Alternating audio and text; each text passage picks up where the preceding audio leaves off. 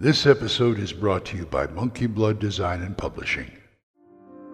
Hiya, folks. Old Man Grognard here.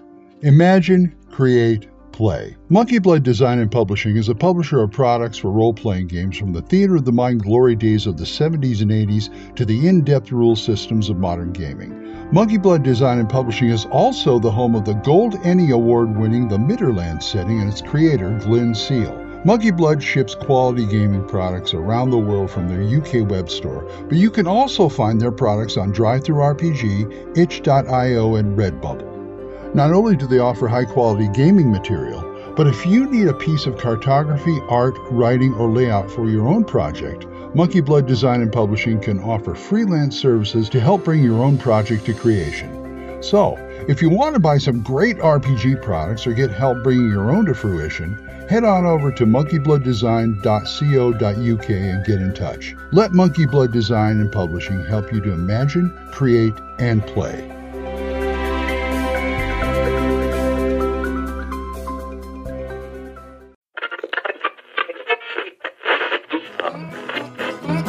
Abandon all hope, listeners.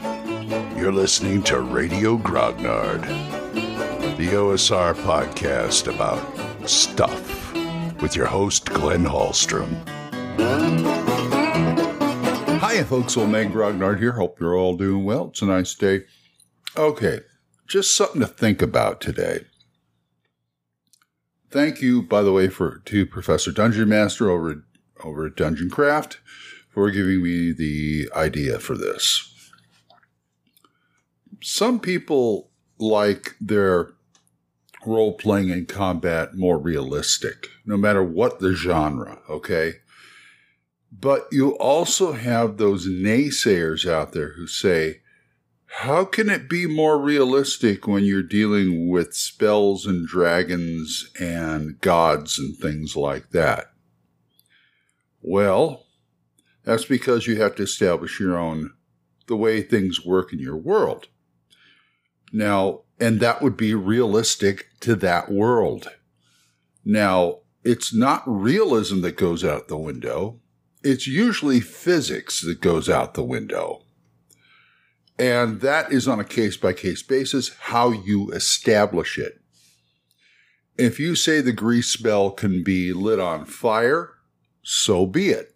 I've had GMs do that and it's been very effective. As, as a player, it's been very effective you know that kind of thing. If if somebody gets levitated, like last night, had a had a game, uh, bad guy got levitated, and the guy who levitated her got knocked out, which means the spell ends because it's a concentration spell, and the spell says she, or rather, the target floats to the ground if it goes, and she was like fifty feet up and if it was me, I could have I could have ruled that no, she drops like a rock.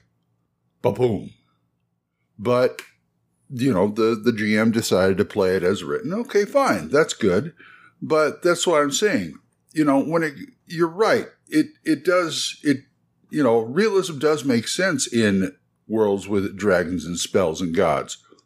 As long as your realism is realistic to you and the players. It's called the suspension of disbelief for a reason. So you've got to take that into, really got to take that into account. So you can get more quote unquote realistic actions as long as they're realistic to your world. I mean, there's nothing wrong with establishing the way magic works in one instance and the way magic works in another instance. I mean, what's the difference between arcane magic and divine magic. You know, there is a difference. They can work in different ways.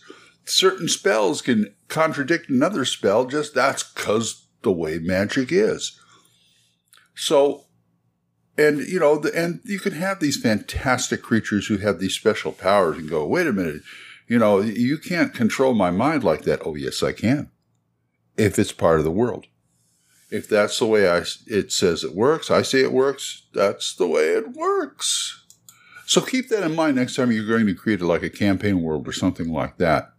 Anyway, I gotta go start my day. So if you guys want to talk to me about this or anything else, oldmangrognard at gmail.com or drop a voicemail on Anchor. We are monetized, so as little as 99 cents a month, you too can help support this program, and I would thank you. For single donations, go to my Ko-fi page, ko-fi.com slash oldmangrognard, or my PayPal tip jar, paypal.me slash oldmangrognard. Let me thank these people who do give to me monthly.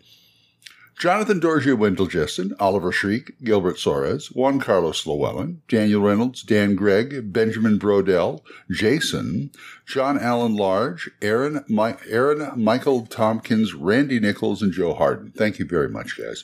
For other good po- podcasters, Dan Gregg's The Young, Y-U-N-G, Young, Young Grognard Podcast. I'll get it out.